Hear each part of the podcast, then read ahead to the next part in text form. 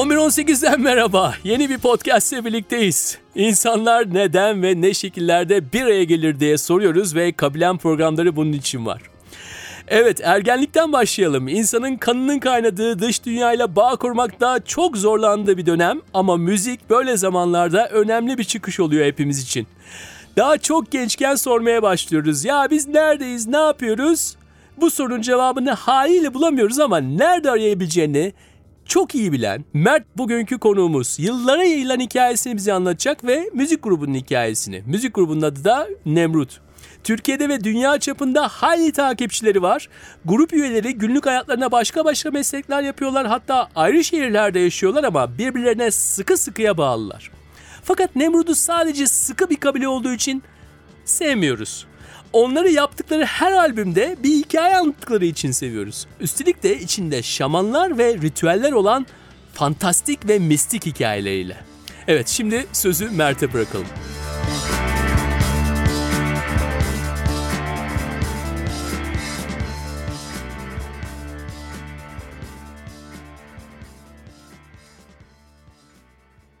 Ben 76 doğumluyum. Yani 80 darbesini hatırlamıyorum tabii ki çocuktum. Ama sonraki o gergin, o tatsız dönemi çok iyi biliyorum. 90'larda zaten bir ergendim. Ee, benim bu işe iyice yoğunlaştığım, iyice araştırmalar yaptığım, bu araştırmaların kaynakları da tabii ki internet değil. İnternet yok çünkü.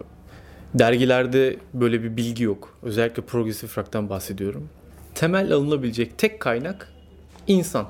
Yani bunu senden daha önce keşfetmiş başka birinden bilgiyi analog olarak aktarmak. Bu da nerede? İşte belirli yerler var. Akmar, Bakırköy, Taksim, burada Osman Bey'de bir iki abimiz vardı. Bu işler hani böyle gidip yurt dışından plak getiren, plağı dinleyen, çevresine onu kasete çeken insanlar büyük bir hizmet yapıyorlar bu müziğe. Ülkede albüm sokmak büyük bir problemdi o zamanlar. 90'lı yıllarda elimizdeki bütün veri analogtu. Yani kasetle bunu dinlemek, şarkıları ileri sardırmak, dur ya ikinci şarkı güzel değil, üçe geçeyim demek yok. Kaseti dinleyeceksin. Pilin varsa Walkman'inde hızlı sararsın. Pilin çabuk biter. Bitirmek istemeyen kalemle kaseti döndürür. Yani bunlar aslında senin müziğe sadece progresif rock olması gerekmez. Müziğe olan tutkunu da gösterir. Ne kadar tutkuluysan onun peşinden o kadar çok koşuyorsun. Bu bağlamda seni engelleyebilecek küçük, büyük bütün engelleri de bir şekilde aşıyorsun. A kapısı kapandıysa B'ye gidiyorsun. B kapandıysa C'ye gidiyorsun. Eğer kafaya bunu taktıysa müzikle uğraşan ya da uğraşmak isteyen kişi onu bir şekilde buluyordu. Ben de o zührenin içerisinde bir kişiydim. Ben kendi yaşıtlarım içerisinde progresif rock dinleyen yani neredeyse hiç arkadaşım yoktu. Yani insanları dinlettiğimde sıkıntıdan çatlıyordu. Neden? Çünkü hayat tıpkı şimdi olduğu gibi hep hızlanma eğrisinde. Yani zamanla yarışır halde. Ya eskiden şarkılar nasıldı süreleri? Şimdi nasıl? Progresif rock açısından baktığımda. Şarkılar hızlanırken, hani hayat hızlanırken herkes bir değişim peşinde koşuyordu. Yani ana akım akıp gidiyorken işte 90'ların en popüler şeyleri işte 90'lar pop müzikse Türkiye'de Tarkan ortalığı yakıp yıkıyorken ben işte King Crimson'ın işte 3. albümünü nereden bulabilirim acaba diye kafa patlatıyordum. Ben e, o ana akıma hiç ayak uyduramadım.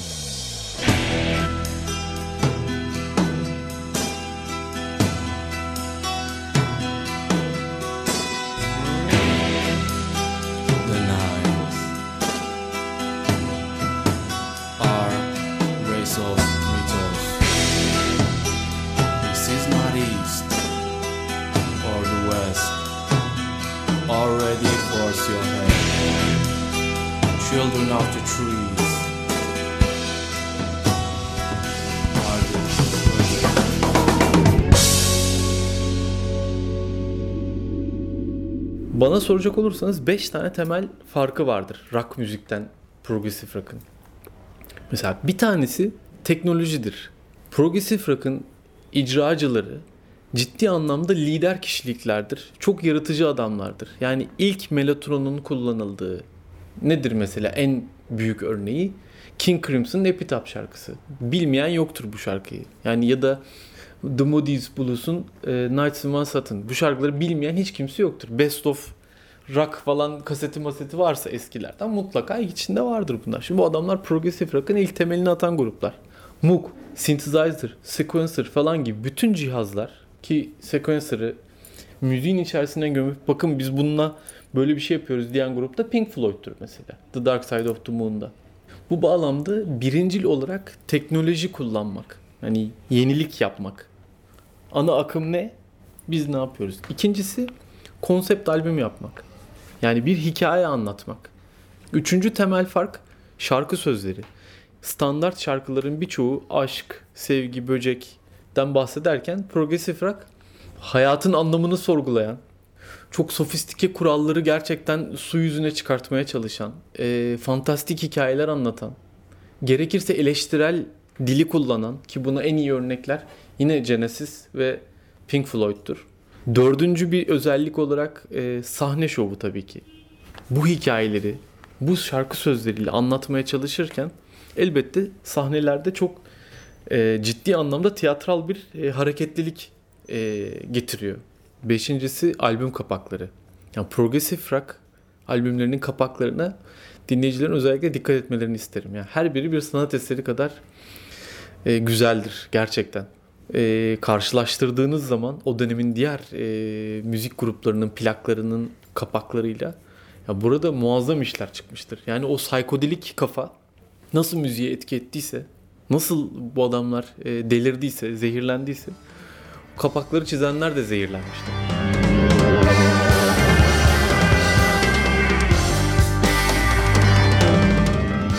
Mert kendi çok adamış bir progressive rock dinleyicisiyken grup kurarak icraya geçmesi ise ilginç bir yolculuk ile başlıyor. Çok severek takip ettiği bir Alman progressive rock grubu var Eloy. Solisti Frank Bornemann. İnternet üzerinden yazışmaya başlıyorlar Frank ve Mert. Bu yazışmalar dostluğa dönüşüyor ve bir gün Frank Mert'i konserlerine Almanya'ya davet ediyor. Ama bu gezi Mert için unutulmaz bir deneyim oluyor. Neden? Frank gezinin sonunda Mert'ten illa her şey Eloy hakkında olacak değil ya. Mert'ten bir parçasını yollamasını istiyor ona. Aslında Mert'in yalnızca bir dinleyici olduğunu o gün öğreniyor Frank ve diyor ki e Mert bir grup kurmalısın. Aklına bir kurt düşen bankacı Mert Türkiye'ye döndükten sonra müzik yapan dostlarını bir yokluyor. Önce bir araya geliyorlar, keyif için çalmalar derken iş albüm yapma aşamasına geliyor. Bu aşamaya gelene kadar grubun ismi yok. Gerisini Mert'ten dinleyelim.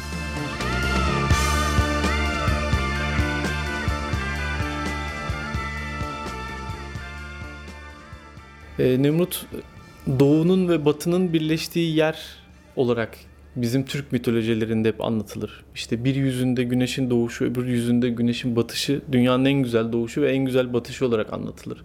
Oradaki teraçalarında yani teraslarında e, o heykeller bunu e, gözlemler. Sizler de gidip ziyaret ettiğinizde bunu görürsünüz. E, aynı zamanda dünyanın merkezi olduğuna inanılmış. Bu bizim ilk albümümüzün de temel hikayesi aslında. Bu bağlamda Nemrut ismini kendimize çok sıcak bulduk ve hepimizin içine sindi. Bu birlikte bir yapılan bir yolculuktur. O yolculuğa herkes katkıda bulunur. Kimisi benzinini koyar, kimisi abi ben lastikleri şişiriyorum der. Öbürü bujilere bakar. Bir şekilde araba yola çıkar öyle. Herkesin katkısı var. Şimdi kim daha çok ne yaptı falan. Bunlara çok bakılmaz. Ama albümün kapağını çevirip arkasına baktığın zaman ya bunda kim var ne yapmış? Özellikle çok eleman değiştirmiş gruplar Hani böyle bakarsın bir dakika lan buradaki kadro ne diye. Şarkılara bakarsın, sürelere bakarsın. Hangi kim yazmış bu şarkıları? Nemrut şarkıları birlikte üretir. Bütün o proses, o arabanın farklı yerlerine yoğunlaşan insanlar gibi biz de birlikte o şarkıya yoğunlaşıp oradan birlikte çıkartırız. Şimdi grubun elemanlarıyla olan ilişki, onlarla nasıl vakit geçiriyoruz falan. O konuda biraz sıkıntılımız var. O da şundan. Yani bu İstanbul yani kalabalık, işte şehrin stresi, gerginliği hepimizi böyle bir İstanbul'dan özellikle İstanbul üzerinden konuşuyorum. Yani İstanbul'dan uzaklaşmak. Ya buradan gitsek ömrümüz uzayacak. Mert Topel Fethiye'nin bir köyüne yerleşti. Levent Candaş Bodrum'da bir yere yerleşti. Artık İstanbul'da değiller. Birlikte vakit geçirme lüksümüz elimizden alındı. Bu bizim için çok kötü oldu. Çünkü biz birlikte vakit geçirmeyi, birlikte gülmeyi, birlikte eğlenmeyi çok seven bir grubuz. Yani ya bizim çok günümüz vardır. Çok fazla günümüz var. Prova yapmak için bir araya geliriz. Hatta onlar İstanbul dışındayken de İstanbul'da buluşup prova yapacağımız 4 gün mesela. 4 gün prova yapacağız. Hani orada buluşup hiç elimizi enstrümanlara değdirmeden 6 saat sonra ayrıldığımız da olur. Sohbet bitmiyor çünkü. Birlikte vakit geçirip ne yapıyoruz dersen inan çok da müzik dinleyen bir grup da değiliz böyle. Çünkü o anlamda çok ortak e, bir müzik zevkimiz olduğu da çok söylenemez. Hani ben mesela daha çok muhafazakar bir progresif rock dinleyicisiyken diğer bir e, üyemiz daha çok işte atıyorum metal seviyor olabilir. Hani diğeri daha çok pop seviyor olabilir ama konu Nemrut olduğu anda ortak bir payda olan Nemrut'un kendi sound'u devreye giriyor. Hani herkes orada başka bir role geçiyor.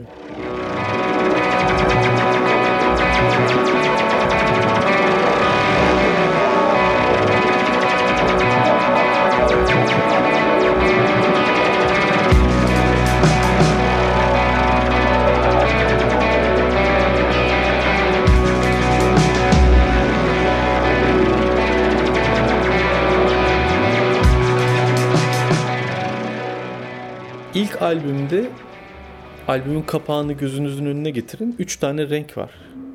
Üç tane dünya var. Yani şamanizm inancına göre üç tane dünya vardır. Yer, yeraltı ve gök diye.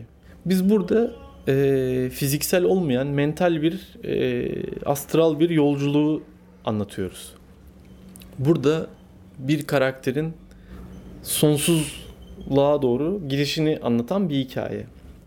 Hikaye Nemrut'ta geçiyor bir şamanın rüyasıyla başlıyor ve sonsuzluğuyla bitiyor. Yani albümü de dinlerseniz o örgü sağlıklı bir şekilde A noktasından B noktasına kadar götürüyor. Nemrut bu hikayeyi anlatmaktaki sebebi kendini tanıtmaydı aslında. Yani Nemrut'u kurduğumuzda yani Nemrut'u anlatan bir albüm yapalım. Hani insanlar da öğrensinler bunu. Yani Nemrut'u biz nasıl biliyoruz? O kafalardan biliyoruz değil mi? Heykellerden. Ya o heykelleri niye koymuşlar? İşte biz anlatıyoruz orada.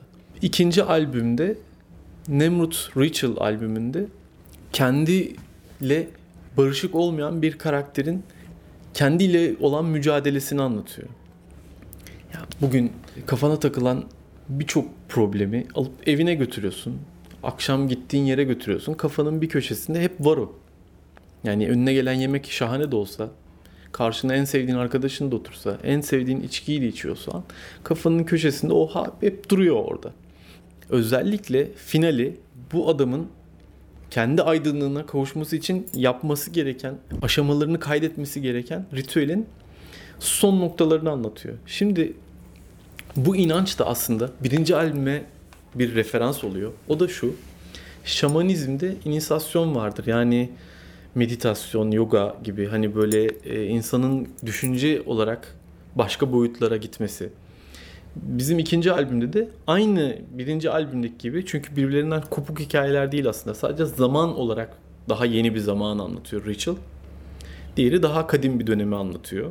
Son albüme gel gelindiğinde ise bu kadim dönemin daha da öncesine geri dönüyoruz. Yani e, burası zaman çizelgemiz üzerinde referans noktası olursa birinci albümümüz. Burası daha yeni. ikinci albüm. Daha yeni bir albüm. Yeni bir dönemi anlatan. Fakat son albüm daha eski bir dönemi anlatan. Eski dönem derken zamanın başlangıcıyla başlıyor.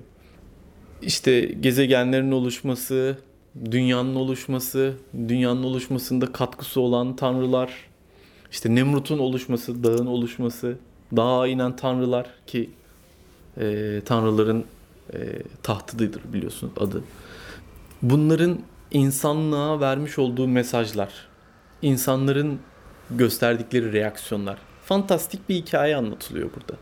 Tema olarak aslında yine bir ve ikinci albümde olduğu gibi e, insanlığın ha birey de olsa, toplum da olsa refaha çıkması, hani aydınlanması açısından geçtikleri bütün badireleri anlatıyor aslında baktığın zaman.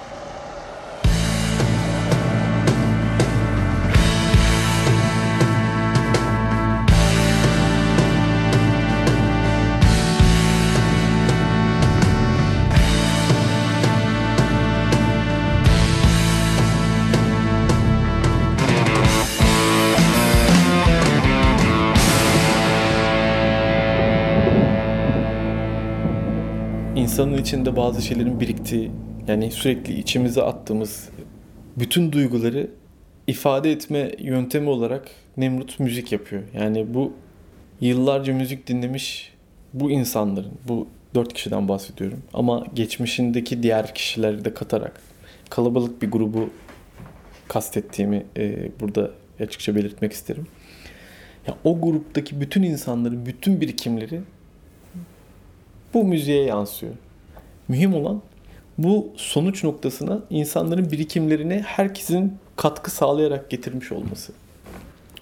Buradan bakıldığında ben ve benimle birlikte müzik yapan bütün arkadaşlarım, bütün dostlarım e, kendimizi ifade etme aracı olarak Nemrut'u kullanıyoruz. Hani bizim buradan bir ticari beklentimiz hiçbir zaman olmadı. Hiçbir zaman da olmayacak. Zaten olamazdı. Yani biz o kadar aykırı butik bir iş yapıyoruz ki yani beni e, işte İKSV'den Bostancı Gösteri Merkezi'nden gelin kardeşim 10 bin kişilik salonumuzda konser verin diyecek hali yok. Kaç kişi gelecek? Türkiye'deki bütün progresif rock dinleyicileri getirsem dolduramam orayı. Hani hepsi orada olsa bir anda. Ya burası butik e, ürünlerin satın alındığı küçük köhne bir dükkan diyelim. Küçük bir esnaf lokantası diyelim. İki ürünü olan falan. Hani böyle çorba, pilav, kuru fasulye satıyor. Hani bende böyle çeşit çeşit yemek yok. Portföyüm dar bu anlamda. E, fakat biz bundan beslenmeyi öğrendik. Yani kendi birikimlerimizle ortaya çıkan bu tek tip besine çok alıştık. O anlamda benim için bir e, yaşam formunu temsil ediyor Nemrut. Hani Nemrut'u benim elimden alsanız e, ya ciddi anlamda hayata küserim. Sağlıklı bir müzik grubunda müzisyenler için o grup yaşam formudur. Yani kendilerini ifade edebileceği nadir e, fırsatlardan biridir. Bizim tek yeteneğimiz var. İşte insanların beğenip beğenmediği bir müzik. Müzik yani kişiler için üretiliyor. Bu üretilen şey zihinlerine, yüreklerine ifade etsin diye. Yani Nemrut'un müziği ya kulak için çok e, tavsiye edilebilecek bir müzik olmayabilir ama yüreklerine, zihinlerine ifade ettiğini düşünüyorum. Çünkü benim için gerçekten öyle.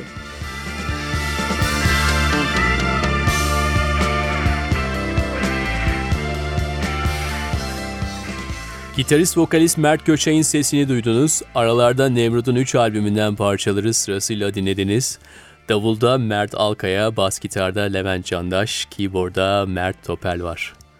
Bizi günlük hayatın sıradanlığından kurtaran insanlar bunlar. Tırnaklarıyla kazıya kazıya peşinden koştukları bir keyif ve birlikte yaptıkları bir yolculuk.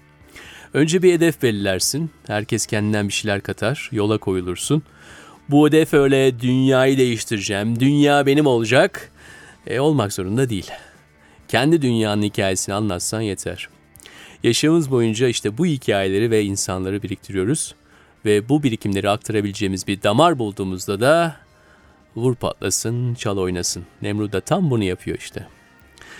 Evet bu haftalık bizden bu kadar. Bu arada 11.18'de başka ne tür hikayeler duymak istediğinizi bize yazın. E-posta adresimiz bilgi.1118.com Facebook 1118 adresinden de programları yorumlamaya devam edebilirsiniz. Bu podcast emeği geçenler editörümüz Enes Kudu, sanat direktörümüz Melih Karaoğlu, halka ilişkilerde Emre Sarı, sesleri ve müzikleri düzenleyen Stüdyo Kolektif'ten Özgür Akgül ve 1118 yayın direktörümüz Berna Kahraman. Ben Onur Ak Mehmet. Haftaya Perşembe yeni bir podcast ile görüşmek üzere.